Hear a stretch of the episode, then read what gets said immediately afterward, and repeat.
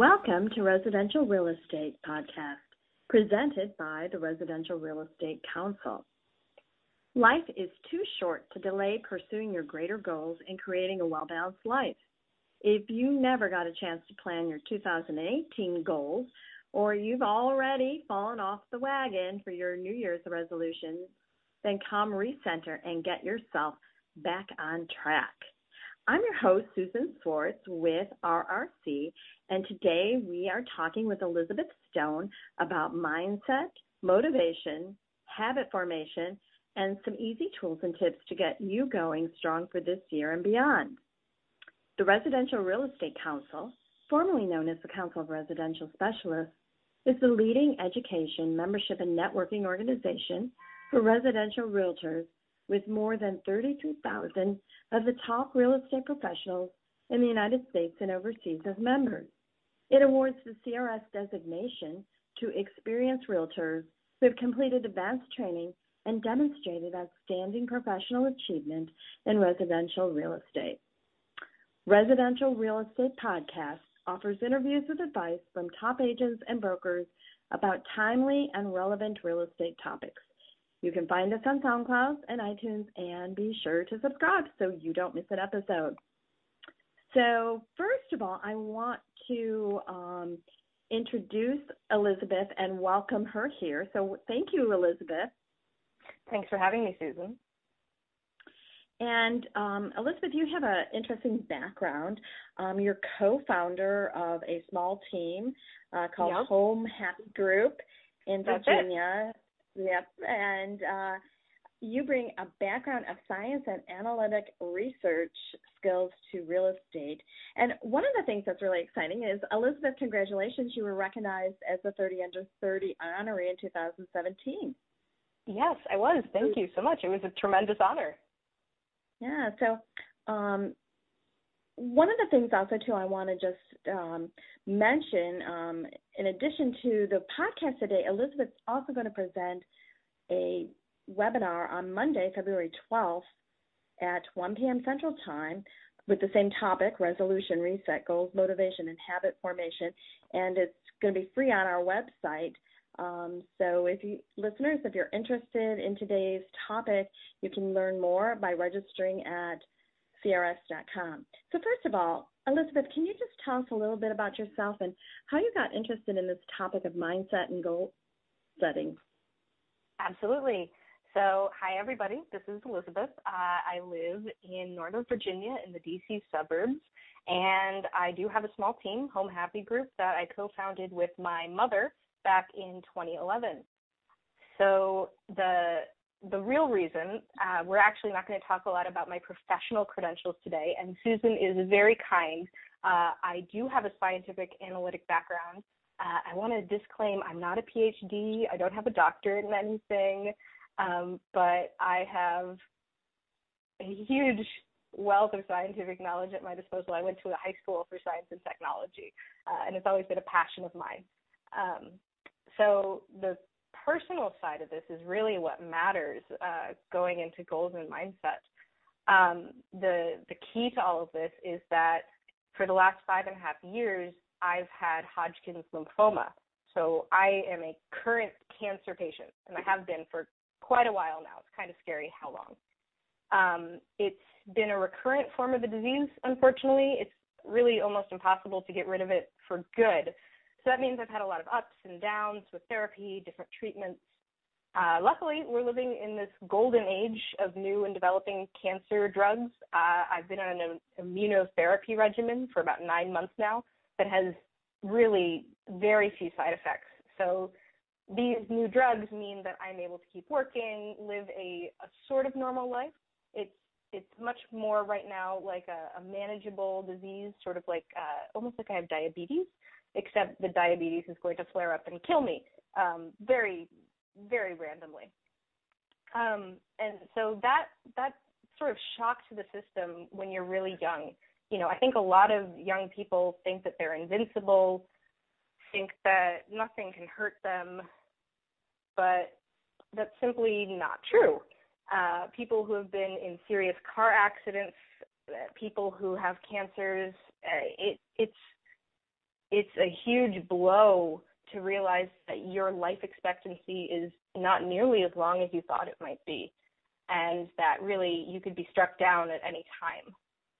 Um, so, so of course, having had cancer for five and a half years, uh, you know, it, your mental state is the most important asset that you can have for tackling any challenge in your life. And that's especially true when you physically don't feel well. The mental headspace has to be positive. You have to keep going. Um, and I've been to the negative, scary, bad mindset. It's it's not a fun place to be. There there are weeks where you're so depressed and you're so exhausted that you you can't get off the couch. I, I've done that, and that's not the best place for you to try to get healthy again. Um, so having that positive mindset is absolutely crucial. Uh, and for me, that comes down to two main things. The first is having an attitude of gratitude. So four years ago, uh, I was on Instagram and I saw this trend at the new year that people were posting hashtag gratitude 365 and they would post something every day that they were grateful for, whether that was someone being kind to you out in a random place like at the mall, whether that was just your toothbrush because you were so tired that brushing your teeth was the only thing you had going for you. Uh, so I've been doing that, posting a daily image of gratitude every day for four years. Um, the second most important thing for the mindset has really been focusing on my purpose, on my why. What is it that I want to live for when I don't know how long I'll be alive? Um, I, I'm sort of in this race with cancer drugs, uh, you know, if my disease starts being more aggressive, if the new drugs that they're putting out can't cope with it, you know, I, I don't know who will win, me or the research, or rather my disease or the research. And so having a really powerful why, having a, a strong motivation for what I want to spend my time, however long it is doing, that has been essential. So I I'm really interested in goal setting, mindset, finding your purpose because I think a lot of people go through life not realizing just how close they are to not being here anymore. And until you until you have that realization of your own mortality, I think it's hard for people to remember that they need to be living every single day with a greater purpose, with uh, a goal to improve, with a goal to help other people. And so that's what I'm hopefully here to encourage others to do starting today. Absolutely. Well, you know, you really touch on the point. You, it can be a lot of things in life can be a wake up call, but for many of us, we don't get that. So we don't really sit down and you know think through the why and really identify those goals. And um, it sounds like that is extremely important. Um, and so I guess I wanted to ask you um, how, how do you um, get that through to other people of the importance or, and why they need to set you know personal goals? I mean, I'm not I'm not trying to wish adversity on anyone. Obviously, I want mostly good things to happen in your life. Um, but everyone's going to go through adversity at some point. You know, you're you're going to maybe get divorced or have a parent die. Um, uh, life is full of tragedy, and unless you are finding something positive to look to, you know, it's the same thing like what happens when you realize just how vast the universe is and how insignificant you are. You you can get really depressed. Um, so having goals that follow your purpose in life, if if you mm-hmm. can find what your why is, then all of your goals will just follow that through because you'll be so passionate and so committed to what your greater purpose is, what legacy you want to leave. Otherwise, you know, I think a lot of people set goals because they think it's expected of them from society because they maybe had family members who pressured them say that you've always wanted to do something creative, but you had parents who really wanted you to be a doctor, you know, good money, reliable job. If if you're going into that, if you're setting the goal to go to med school only to make your parents happy, then that's not a goal that will ultimately bring you long term fulfillment because it's not part of your larger why, right? Yeah, absolutely. I, I think that's a stage that a lot of people miss out that they're getting so much influence from pop culture, from media, from what they see on Facebook. And, and so they think to themselves, yes, I, I need a goal to buy a new car next year. I need a goal to drop 20 pounds so I can look like that model. Unless you're coming from a place where you've already worked out internally, done that hard work to figure out your why, then you might be chasing down a goal that is pointless and won't ultimately bring you that satisfaction if and when you complete it. Yeah. You know, one of the things I think that's also interesting is that um, you use scientifically based strategies to help you get started, stay accountable, maintain motivation. And that's a little bit different. So I was wondering if you could talk a little bit about this and why you feel it's effective. So I feel like that's you know it sounds really scary and really important and uh, different. It's not actually that different. A lot of what people have done traditionally, uh, that sort of common sense lingo that people use for habit formation, for goal setting, a lot of that turns out to have scientific basis. It's just that we didn't realize it for for years because we weren't doing the research. So, uh, mm-hmm. an example of some common sense that has good scientific backing is using a written to do list, writing something out by hand. So, writing instead of typing can help cement an idea in your memory more so than if you were just doing a routine habit like typing because you are actually activating a different portion of your brain when you physically write out the words, when you take your pen or pencil and move the curves draw the lines as opposed to when you're just hitting a keyboard that's a that's a routine. Your brain doesn't engage as fully secondly with a written to-do list when you check an item off that list your brain is going to have a little burst of dopamine go off dopamine that neurotransmitter that controls our reward and pleasure centers so you're getting a chemical reward in your brain for completing a task it's just like if you got a compliment or if you took a bite of something delicious like a brownie. Those two things combined, scientific backing for something that's so obvious that we write down the things we want to do and we check them off when we do them.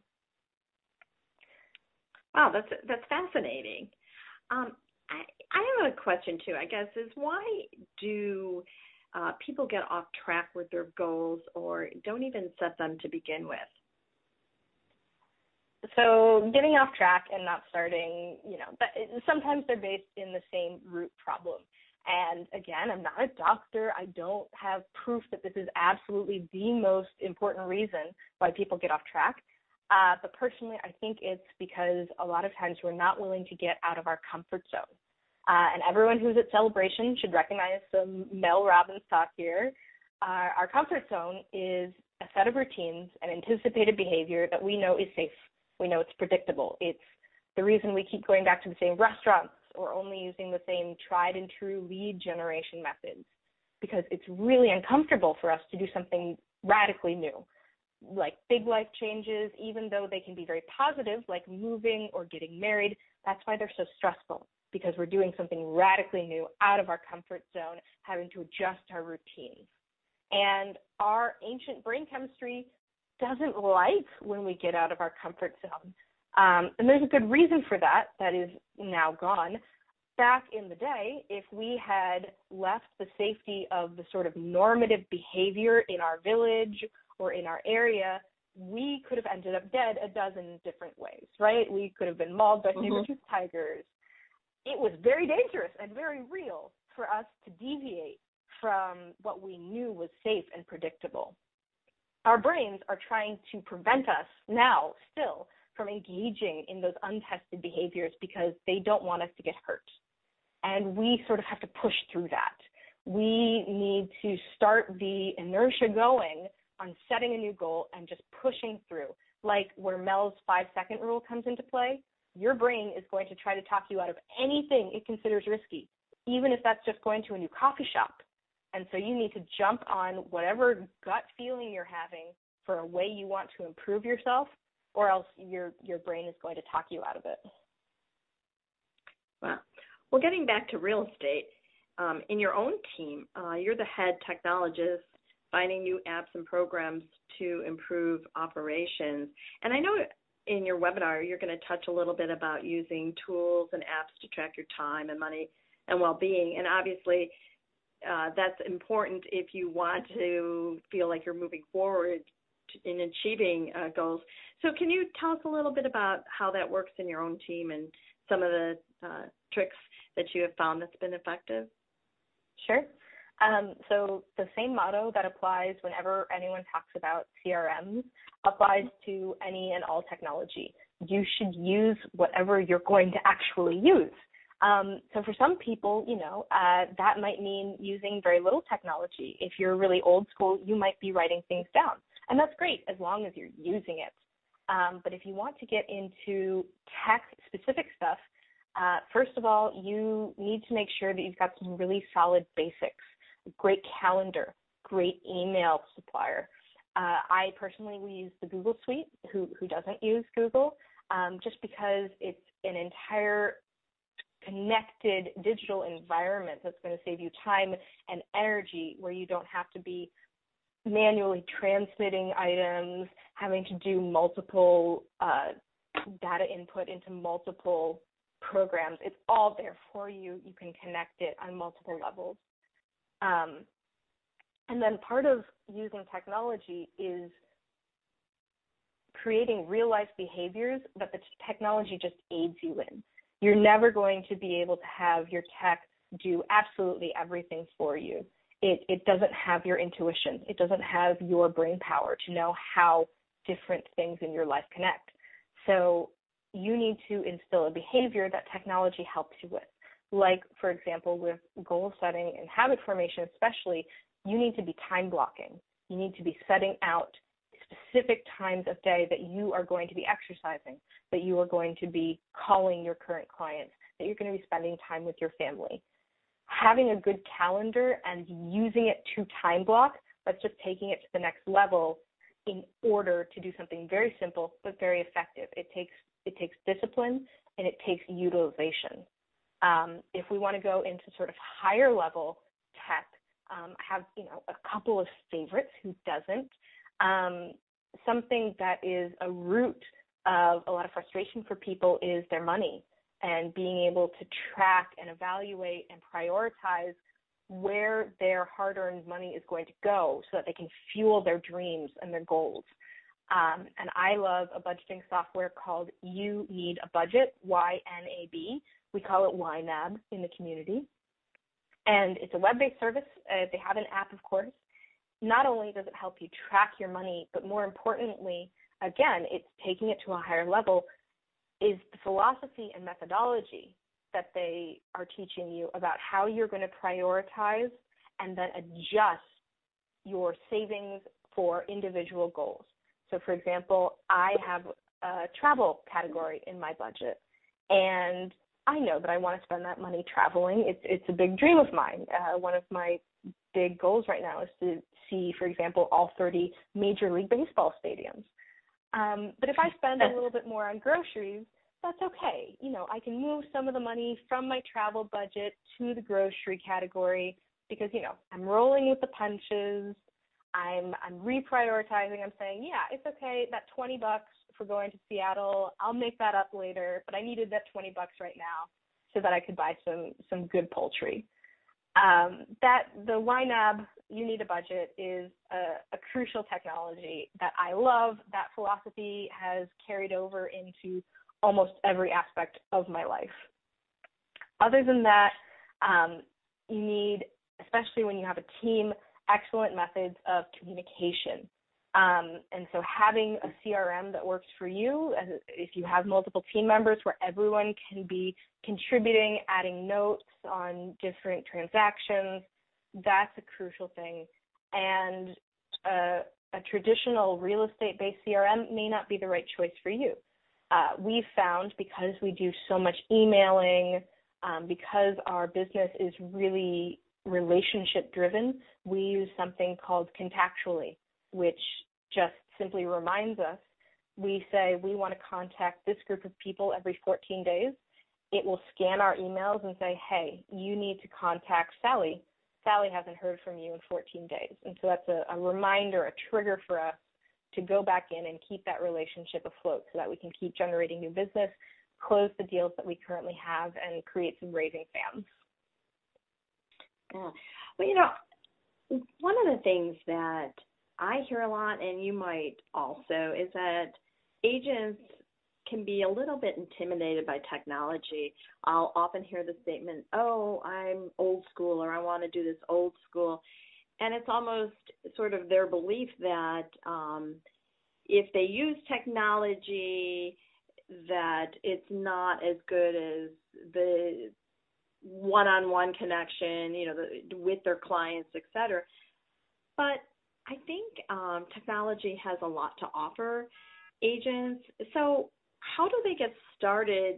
Not only to realize the value that technology can do in their own business, but how to kind of get over that fear of uh, using it. For sure. Um, so I've had plenty of experience with technophobes. Uh, key example my mother, my co-founder. so when I started working with her in 2011, she didn't use a digital calendar. She did a lot of her paperwork by hand, and she had a BlackBerry, um, which she calls a smartphone, but you know it's not really as good a smartphone. Um, so for for a lot of people who want to work old school, that can work totally. That can that can be great. Again, it's the system that you use is going to be the most effective. But for I'd say the majority of agents using a, a manual system like that is going to just be incredibly inefficient. It's going to leave you, you know, chewing on the dust of your competitors because being able to harness the power of these tech apps is going to make you faster, more efficient. It's going to give you more of a personal life because in this day and age, your consumers expect you to have digital response time. I mean, imagine if Amazon said all our deliveries would take two weeks again. There would be mass rebellion in the streets. Your clients want to be able to do things lightning fast, and you need to be able to keep up with them. Otherwise, you're going to lose out on those clients who want to work with someone who speaks their language, who uses digital tools. It's a matter of survival. Anyone can learn the basics for tech. I mean, trust me, I've been teaching my mom for years. And remember, it's a good thing for you to get out of your comfort zone. Our brains actually like having a little bit of anxiety in order to grow, in order to get better. Too much anxiety, your brain's going to shut down. It's scared. It's really freaked out. But just making yourself a little bit uncomfortable, trying one new piece of technology for a week or, or two weeks, however long it takes you until you start feeling okay, that's gonna be that's gonna be the way to ease in. And if you're really scared, it could be good to find a partner like me and my mom. I taught her how to use an iPhone, how to use Google Calendar, those basic technologies, and exchange. She taught me the real estate biz. So if you can find someone to partner with to exchange skills with, uh, a, a daughter, a son, a grandchild, that will be really helpful for you, where you can be learning in a safe environment and bartering, if you will, to learn some new skills. That's a great, great tip. I love that. Um, my other question for you is that how do you really create routines or incorporate, as you call it, habit formation? Because I feel like a lot of us think, okay, we're going to get started. We're going to do a specific thing, incorporate it into our daily routine. And then within a few days, we kind of slack off and it falls off the radar. So how do you, how do you do that? How do you keep consistent? Keeping consistent is the hardest thing about goals, about habits. It's incredibly difficult. But if you can manage it, habit formation is absolutely the best trick in the book for making progress on whatever your goal is. Because when your brain turns an activity from something you have to work at into a habit, like tying your shoes, the first time you did it, it was really hard. Now it's it's second nature. Once you can do something automatically, you're going to be fine because you don't need to motivate yourself to do it. You just do it naturally. Um, a lot of people have read The Power of Habit, and if you have, you know that habits have three components. There's the cue, there's the routine, which is the actual activity, and the reward. So the cue is a trigger. So I talked about brushing my teeth earlier. I'm going to talk about it again. If you have trouble flossing, like I did for a really long time, you need a cue to tell you it's time to floss. So maybe that's when you're going to brush your teeth anyway every night. Brushing is the cue. The routine is the behavior you want to build, the flossing. And then the reward is something positive that happens after you've completed the routine, after you've performed the habit you want to have. Uh, flossing is actually a tricky example because it's hard to, you know, give yourself a nice brownie afterwards. It sort of defeats the purpose. Um, but but you need to trick your brain into something. You need to, you know, flex your muscles in the mirror, sing yourself a little song, give yourself, uh, you know, a star on your little habit chart, and then at the end of the week, maybe you get yourself a nice glass of wine for every day that you floss.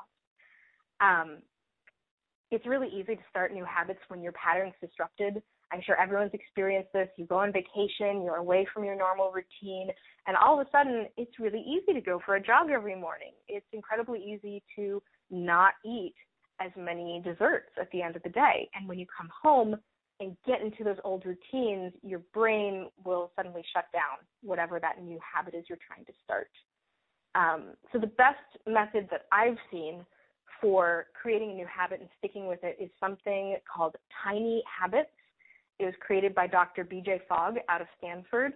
Um, and his trick is you make the routine portion of the new habit so tiny that it's incredibly easy. It's, it's almost laughable.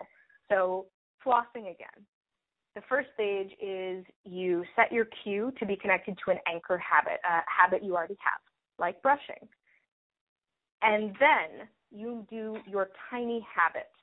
You floss one tooth. That's it. All you have to do is floss one tooth. It's ridiculously easy. Your your eight year old could do it. If you floss one tooth, then you give yourself your reward. You smile, you do your dance, you flex your muscles, and that starts your brain craving that reward at the end of your routine. Your brain wants to anticipate what's going to be happening so that you'll keep doing it. The nice thing about tiny habits, of course, is that usually if you've taken the first step, you'll want to keep going because why not? So if you floss one tooth, you've already got the string of floss out, you're still standing at the sink, you might as well floss a couple more, right?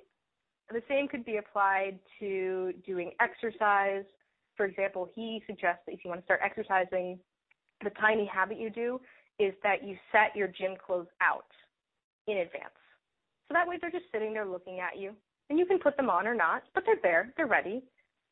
And once you reward yourself to do the tiny portion of the action, eventually you'll be building up and building up and building up because you know that it's the right time of day, you've already got the basics in motion, and you'll just start feeling that much better about yourself once you're able to complete the full task. So now I floss every night, and that's because I started it as a tiny habit, flossing one tooth.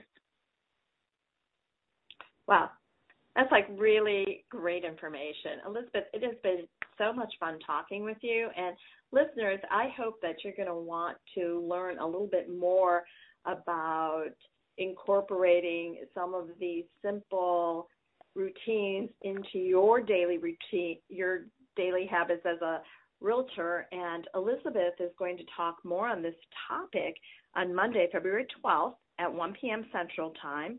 Her webinar is Resolution Reset Goals, Motivation, and Habit Formation. And as I said, it's free if you are a residential real estate council member, and you can register at CRS.com. And if you're not a member, I really encourage you to go to our website, check out the information there. You can still attend this webinar, and we have a lot to offer. And so I think for our listeners, uh, they'll find it very interesting. And one other thing I just want to mention is that with our webinars, you also receive access to the recording on demand so that if you're not able to attend the webinar uh, live, you still can listen to it when it is convenient.